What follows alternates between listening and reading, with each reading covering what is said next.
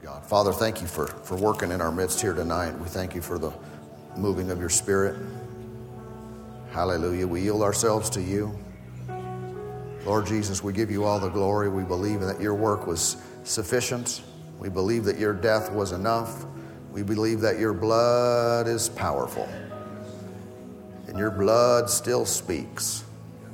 Thank you, Lord. Thank you, Lord. You're our all sufficiency. All that we need. We give you all the glory, all the honor and praise in Jesus' name. Amen. Amen. Let's take a look for a moment at, at Matthew chapter 4.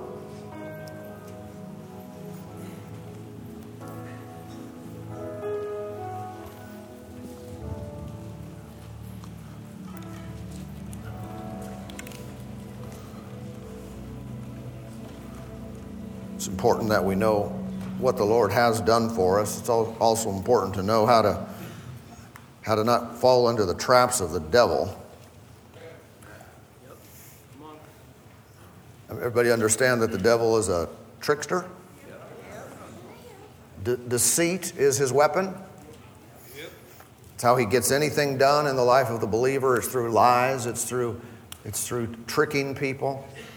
And, uh, and, and don't ever think that stops while you're here on earth. That doesn't stop. He'll always try to trick you. Always. He can't force us to do anything. Satan cannot just overcome you with his power. His power has been uh, stripped from him, his authority has, by Jesus. So the only thing he can get you to do is, uh, is to believe something false or believe something partially true, incomplete.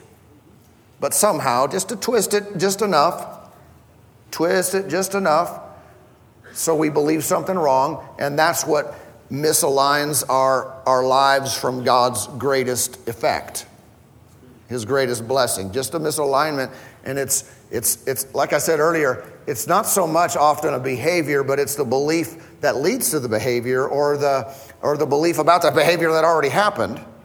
It's really internal that He gets to us externally. And if we recognize that He's always trying to, to, to deceive, always trying to trick, then we'll be on our guard. It's kind of like if you had a, if you ever had a roommate or something that was like a prankster. you know, maybe in, I don't know, certain years of your life, you know, the old short sheet stuff and, or way much more complex than that. You know, I knew one guy who would put, his, he'd go over to a friend's house and, you know how some people, they go to their house and they have you leave their, their shoes at the front door? So he'd go and grab his friend's shoes and put them in the freezer while the whole time he's there. right before everyone starts to leave, he goes and puts them back. you know, those kind of things. I mean, no, if you got a friend like that, you're probably on guard, even though that's all in fun and, you know, I guess. And, uh, but you're, just because you know someone's like that, you're always going around the corner slowly, you know, checking the toilet, see if anything funky's happening there. You know, like when they disconnect the little hose and you flush it and it squirts out at you. You know, those kind of things. okay, so if you know how that happens in a, in a friendly, jesting way with certain individuals, you need to know that, that Satan is always trying to think of something. He's always trying to come up with something tailor made for you to get you off track to get you to think right, wrong, and then follow through on wrong behavior and go the wrong direction. He's always doing that. Okay? This is not doom and gloom, but he's doing it right now. Meaning he's trying to strategize how to, how to trick you. The good news is people who spend time in the Word and are in church, they are far less likely to be tripped up. Why? Well, because you're putting yourself in, a, in an atmosphere of truth and revelation and the Holy Spirit, you're listening to Him and He kind of knows everything. And He sees through all the shenanigans and all the, the tricks and, and all this stuff. And He enlightens us so we, you know, step over that trap. Right? So we go around that thing. And if our thinking starts to get off, again, many times just by being in church, uh, light will come or something will be said. Uh, and don't think, don't think that just because I say something or another pastor or, or minister says something that they know about your situation. Most of the time, we don't. Most of the time, I say things and someone comes up to me and said, You said this, you, and you said this, and that was right at me. I'm like, Praise God. Cool, but I, you got to know, I don't have a clue what's going on in your life. You know, sometimes people get nervous. he knows. Well, if, if there is a knowledge, it's only in part and it's only to edify, and it wouldn't be to, to embarrass or anything like that anyway. But I'm just telling you, most of the time I can be looking straight at someone and they think, oh, he knows. and I, I totally might read your mail without even knowing. It's amazing how many times that happens. You, you said this in service. I said, yeah, I think I remember saying that. And that's exactly me. Wow, I didn't know that. I just thought it was a good illustration. And you named the, you know, I named the exact situation that was happening. It was done in spite of me. Everybody with me?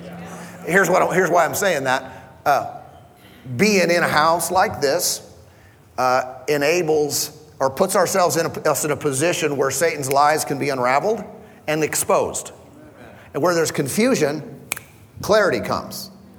There's lack of understanding, all of a sudden, whoop, okay, there's the answer. And that disrupts the enemy's plans because all he can do is try to deceive, try to trick. Amen. Amen. Sometimes come at you straight on, but most of the time it's in a conniving way. You know, it's not, hi, comes to your front door. I'm the devil. I'm here to steal, kill, and destroy. And if you'll just repeat after me, I'm a diabetic. I'm a cancer, vic- cancer victim. I'm a, an abuse victim. See, like those things. I have, I'm not reading anyone's mail right now, but when I say them, now I'm thinking, probably just nailed someone right to the wall with their things they do. You say things about yourself, and you don't know the devil was feeding it to you. It popped into your mind, and you repeated it, I guess I'm a. Anyway, back to my illustration. He doesn't come that way and say, This is who I am, this is what I'm, what I'm doing. He, he comes, you know, not with the, the for, pitchfork and the red tail, but in a sneaky way. Yeah, He sneaks. Okay? Anyway, I wanted to, let's just, I just want to see what the Lord does with this, and maybe we're finished, and maybe we'll say a little bit more or do something else. But uh, some of you know the story of Jesus when he was tempted after he's baptized. Uh, verse, uh, Matthew 4, verse 4 Then Jesus was led up by the Spirit into the wilderness to be tempted by the devil. And when, and when he had fasted 40 days and 40 nights afterward, he was hungry. And when, when the tempter came to him, he said, If you are the Son of God, command that these stones become bread. So the tempter came to him. I don't think Jesus was confused about who was tempting him in this situation. However, Satan is uh, bringing temptations that are. Can you fix this sound? It's funky. It's a devil trying to do that. uh, uh, Satan came at him with very uniquely crafted uh, temptations to his situation. As you can see here, Jesus had been fasting 40 days. Then he got hungry. How would you tempt that person? well, how about food? That will do the trick. You don't have to be a rocket scientist to, uh, to be able to figure out that that's a, you know, probably a good strategy. Um, but he said, if you are the Son of God, uh, command that these stones become bread. I've always thought that's such an interesting temptation because you analyze it, and you think if someone's hungry and they decide to eat, what's wrong with that? Nothing. I mean, and 40 days, that's probably long enough. you know, outside of a word from God to go 41. And most of the time, God isn't telling people to do that anyway. He obviously did with Jesus. But There's nothing wrong with Jesus eating at this point. There's nothing wrong with him eating bread at this point, right? but Satan comes at, at him that way. And then the, the way he tempted him was uh, command that these stones become bread. Okay, stones to bread. What's wrong with that? What's wrong with turn, what's wrong with bread that used to be a stone? I don't think I've ever had bread that used to be a stone, but it's probably good. Got that gritty taste, that stone stone taste. what's wrong? What, what's wrong with that? Well, uh, you think about it. Um, does the average human being, and I say average, does any human being have the ability to turn stones into bread? Have you ever turned stones into bread? Thought I could go to the grocery store, yes, but I do have some rocks in the backyard. Wouldn't that be easier? I've never done that. If someone has, I, I don't know about them. I'm not saying someone in the, big world and a lot of history.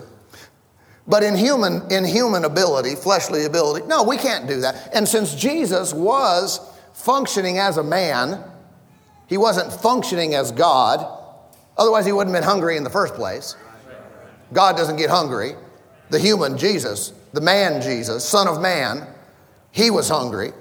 Well, does the Son of Man even have the ability to turn stones into bread?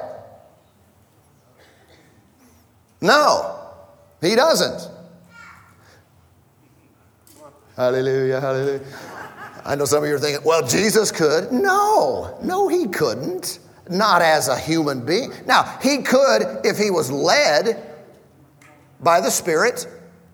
If he had, a, if his father said, do, do the stones to bread thing, he could have. But at the same time, you could do that too if God told you. Any one of us could. If God told us do this, well, that gives us the power to do it.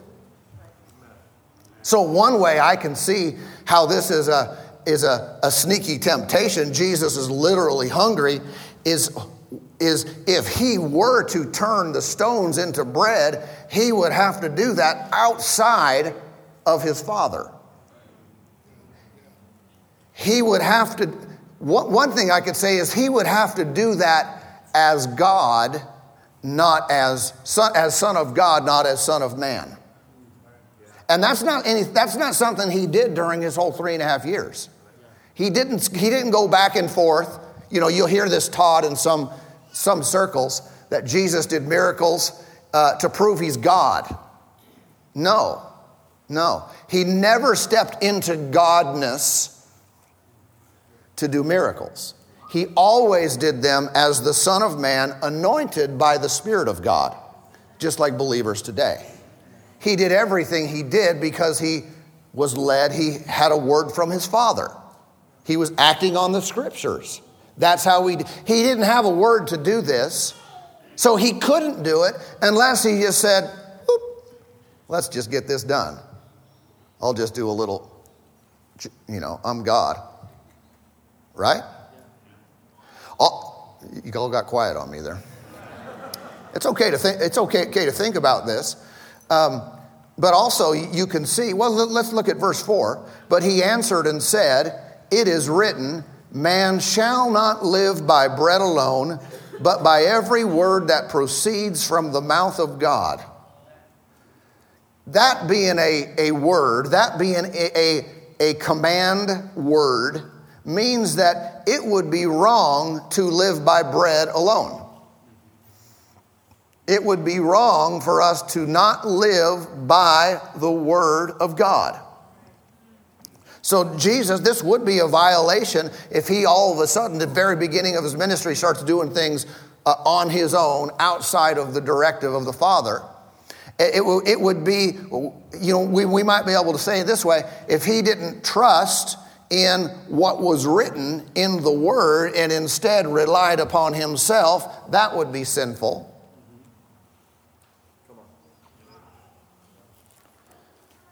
Satan tries to get people to ignore what, what is written.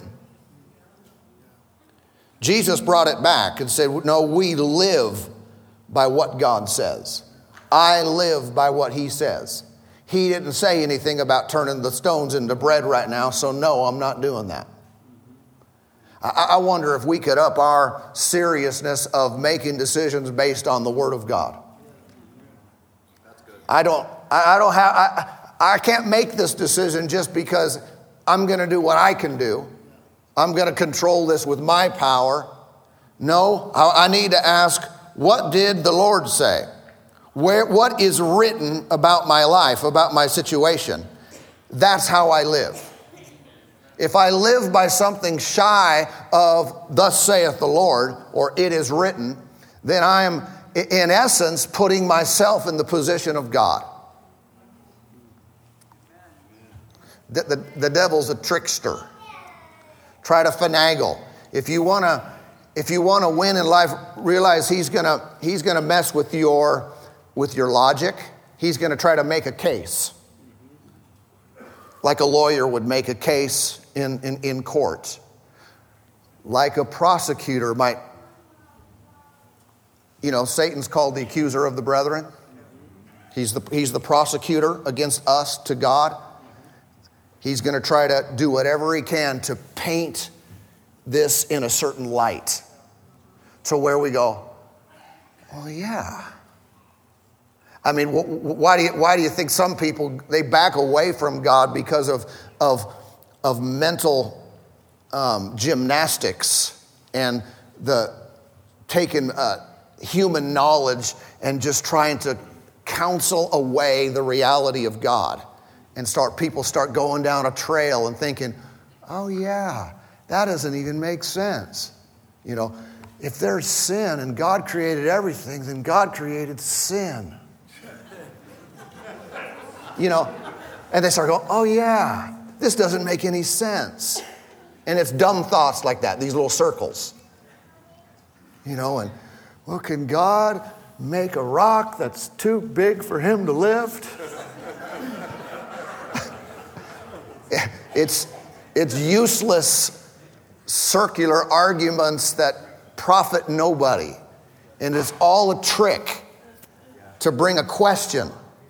Satan came at Adam and Eve in the garden, and God had given them apparently very few instructions, at least that were written, and he was just fellowshipping with them. But Satan immediately came, and you know his trick was?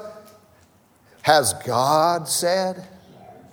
Did God really say? To get them to step back and question every word that proceeds out of the mouth of God, which was their life sustaining power, and say, Oh, I don't know. Yeah. Why didn't he tell us about this? What is he keeping from us? What did he not want us to know? It's a trick. Amen. And so the Lord wants us to overcome. Praise God. Everybody okay? uh, this might not be the best organized message, but uh, go to another place with me. Uh, to the book of Romans. Organizing on the fly. Romans, the, the last part of Romans, it's in uh, chapter 16.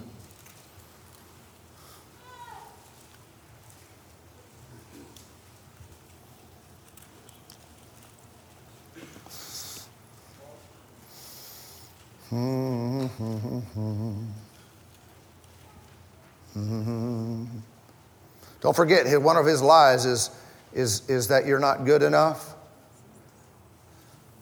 that you're not truly righteous in Christ, something wrong with you. Now, again, there could be something wrong with you,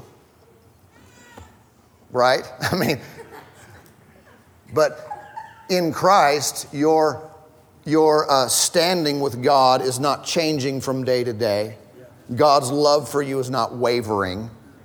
It's not going up and down based upon what you do, right? So we always come to God in faith, faith in His consistency and unchangeableness rather than exalting our sin above that. All right. I just needed to say that one more time, I think. It's not even related to what I'm about to read. Uh, Romans 16, verse 17, talking about these tricky strategies of the enemy. He says, Now I urge you, brethren, note those who cause divisions and offenses contrary to the doctrine which you learned and avoid them. Why, why would we be told to avoid people uh, who cause divisions and offenses? Well, maybe you don't want to give them credibility or place, but you don't want them, their, their divisiveness, their offense to get in you. How many people have been led away from God, not because of something that happened to them, but because of something that happened to someone else? And they were, someone else was hurt, and whether it was legit or not, it doesn't really matter, but people take their hurt on, and then as a response to that, they start talking about other people. Well, this person did this. And they become very judgmental. They judge everyone's motives. This person did this, and this person, and before you know it, they're divisive.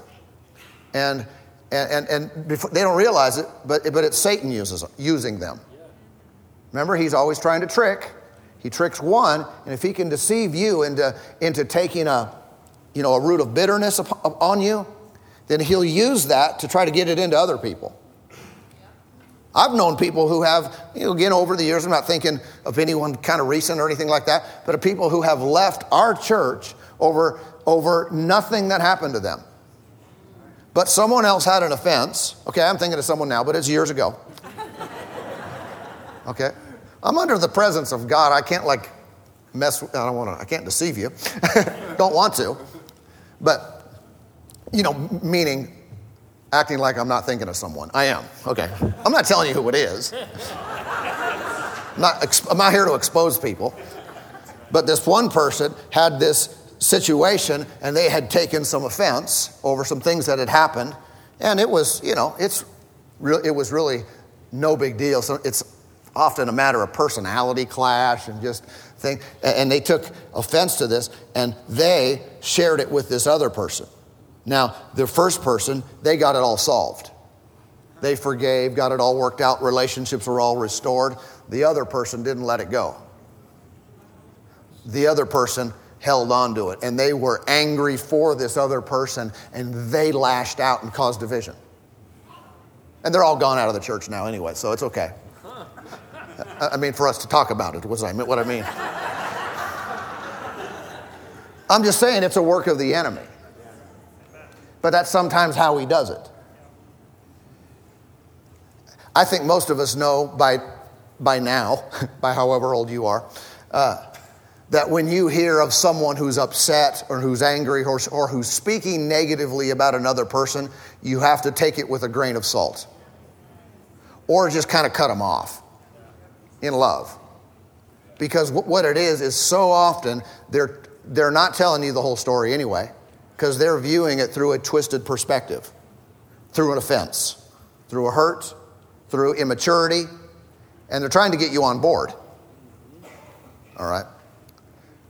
When one person's hurt, they want to have an army. And then they want to tell others, and lots of people think this. And I'm not the only one, but there are a bunch of people like me. Now, honestly, I'm not thinking of anyone now. I only thought of someone the one time.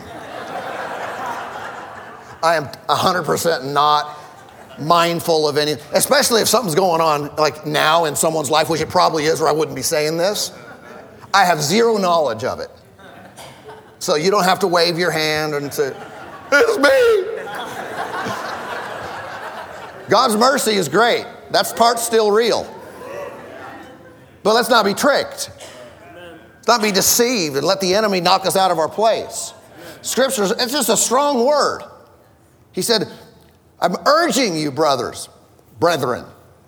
But then, that, then you'd have to say sisterin. So he said, note those. Really? Note them? Like, like make a note? Like in my notes app? Doug Helton. really? Like, note? Note them, make a note. About who? The ones who cause divisions and offenses contrary to the doctrine which you learned. So, what should I do with that note? When you see them,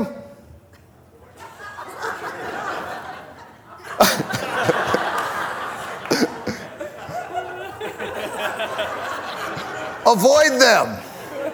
Well, certainly the Lord wouldn't want us to avoid anyone, really. Like, like truly, like avoid. Oh, here he comes. he said that avoid them again. Why? Because you're not really walking in love? No. Paul's the one who wrote the love chapter. Come on, he knew about love, and he's saying, You've got to keep this stuff out of your church. When people are doing that, you can't pretend, pretend that it's okay. We're not just friends as always. Well, that's kind of strong. But we're, we're buddies, I know, but when they're doing that, you're not buddies anymore.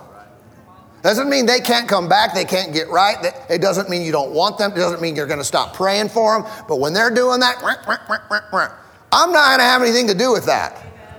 I've got to get away. I've got to have some distance here. He said to avoid those people.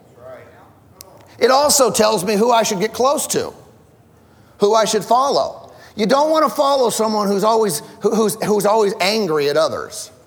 You don't want to follow someone who's always, always finding fault with other people. You want to get away from that. But the opposite would be true if I'm supposed to note, I mean, it doesn't say this, but you judge it for yourself. If I'm supposed to note those who are causing divisions, maybe I ought to have another note for those who are causing unity. Wade Moore. when you see him, pull up close. Try to be a friend right? Listen to what he has to say. Follow his example. Don't avoid him. Get close to those kind of people. Why? Because you want that getting on you. I don't want that anger. I don't want that division, that offense. I don't want that spirit getting in my life. But I want that spirit of unity. And when you see people, they're bridge builders and they're quick to forgive, and someone does them wrong and they kind of say, Yeah, they're probably having a bad day. It's fine. They're quick to just give people a break. Pull up close to that. Hallelujah. Let me show you one, another one. Uh, Philippians, that's a right turn.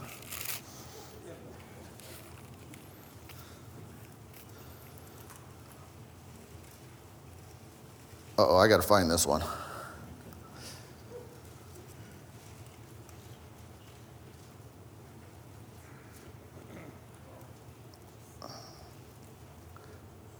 Uh, doo-doo-doo-doo-doo. Um, I think I found it. Verse 17, Philippians 3:17. Brethren, join in following my example. And here's see, and note those who so walk as you have us for a pattern. Who am I supposed to make notes about? So this is the positive note now. You got two notes. Note those who walk as you have us for a pattern. Those who are doing like we do. Those who are following Paul, those who are following their leaders, they're living their lives that way. He said, make a note of them He said, verse 18, For many walk, of whom I have told you often, and now tell you even weeping, that they are enemies of the cross of Christ, whose end is destruction, whose God is their belly, and whose glory is in their shame, who set their mind on earthly things. So again, there's, there's this language he's writing to a whole different group of people here. He's still telling them to pay attention to the people around them.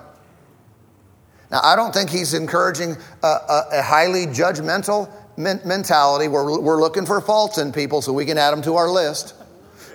oh, I saw you. You looked at me wrong. You're on the. You're totally on the avoid list. No, now you're now you're fleshy yourself. Okay. We're not talking about those who annoy you or those who do you wrong. Don't make a list of people who do you wrong. That's the opposite of what we're talking about. we're not making lists and keeping tabs of every, you know, it's like this, the spouses that keep, that write things down about, you know, the things that their, other, their partner has done to them. You did this, I'm keeping a record of this. You know how ungodly that is? how far away from God that is? Don't we remember scriptures about He separates our sins as far as the east is from the west? They never meet, right? He blots out our sins. He remembers them no more. If you have lists of people who've, who've, who've sinned or have done, done you wrong, burn that list immediately and pray for them. Pray blessings and good things in their life. I just want to clarify that's not the kind of list we're talking about or what Paul's talking about. Talking about those who are trying to blow up the body, those who are trying to sow division. Amen. I know. Uh, well, my daughter mentioned this, uh, my youngest daughter, um, about in, in, in Proverbs, there's the list of the seven things that God hates. And, and one of them is the the last one, those who sow discord among brethren. God hates it, so it's right up there with murder. Division sowing, God hates it because uh, at no, it was windy, I think, because it was just the other day. Anyway, there's there's some there's some movie out there. I'll try to be vague because I haven't actually seen it. Not not a movie, but a uh, documentary of a particular church that apparently had some problems or some leaders fell, and uh, and and in and in, uh, in the school that she goes to, a Christian school, they're showing that in the class. It's secularly produced. And it's just, they took, sometimes secular groups will take every opportunity to bash Christians. And if someone falls, they're going to jump all over it. And so they don't, it's not just about you know, build, you know, telling people how to live with integrity. It's not just encouraging the students to live with integrity and all this kind of stuff that might be a positive. It's a totally bashing thing. And the reason they show it is because those who fell were charismatics. And so those, those can I say this out loud? Too late.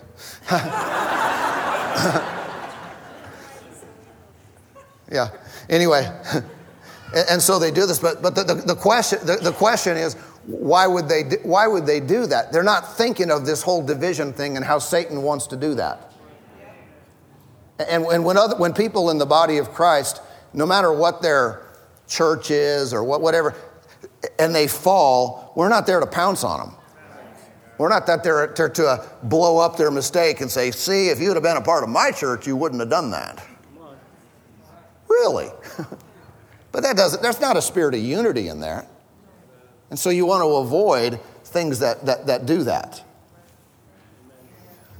Amen, amen, amen. Praise God. Thank you, Lord. God's mercy is great, but part of the grace of God enables and allows us to know who we should follow and who we should not follow. Let me show you one more. You got a minute? I know it's getting kind of early. Uh, 1 Corinthians, it's still light outside.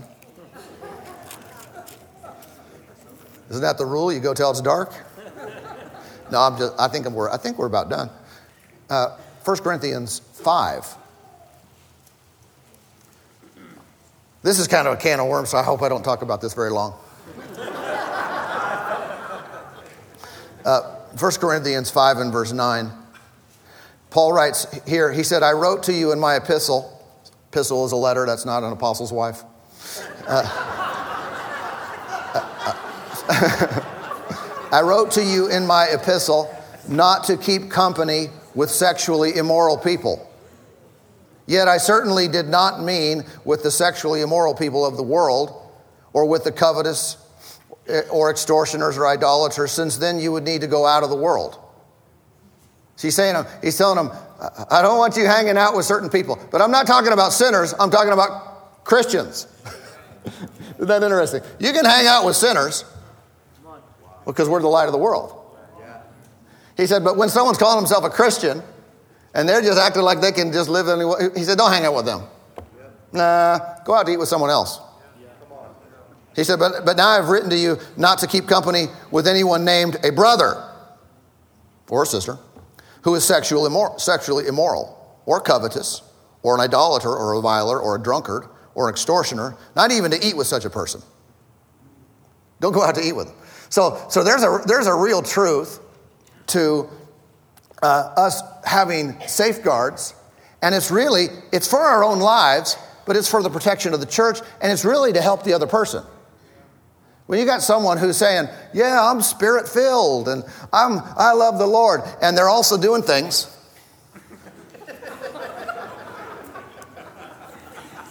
I don't mean they're just they were tempted and they fell and they're sorry and and no, but I mean they're just like they don't care. Hallelujah. What does he say? He says, No, don't go out to eat with them. Well, why would you do that? Well, so they'll recognize that this is a problem. It's just not okay to live a double standard. It's not about someone who's weak and falls, and, and everyone has done that. Talking about a hypocrite. They got their hands lifted high in church, but then live a total compromised life. So, really, again, same writer here, Paul wrote this, wrote the love chapter. It's in this, in this book. 1 Corinthians 13 wrote all about love. And he's the one uh, who, who was saying this. He goes on to say in verse 12, For what have I to do with judging those who are outside? Do you not judge those who are inside? But those who are outside, God judges. Therefore, put away from yourselves the evil person. It's kind of a strong language there. The evil person. Put away the, what's the evil person? The saved person, the believer, who's just doing, doing things and just acting like it's fine. Just acting like, hey, I'm a Christian just like anybody else, and I can live this way because God is merciful. You just misinterpreted the merciful thing. That's, that's, uh, uh, that's uh, how, do you, how do you say that? That's um, misusing the grace of God. It's what you might call, you know, sloppy grace or something like that. Just, oh, it's God's grace. I can do anything I want. No, God's grace is to put you over the top, not to put you under. Not to, it's, put, not, it's not to make you a slave to sin, it's to put you, give you victory over sin. Amen. Now, take all this, if, if you're thinking about this on a personal level, take all this in the context of what was said earlier. Okay? Say, well, I've certain, certainly blown it. And you're in the right place. And if you have a desire for God, you're totally in the right place. And don't let the devil twist that for you and say, yeah, you need to get out of here because you're, you're, you're, you know, you're just a, a walking contradiction. Not if you want God. The person who struggles but seeks God will, get, will overcome. That's a different, totally different mentality. Amen. Amen. Praise God. Why don't we stand up together?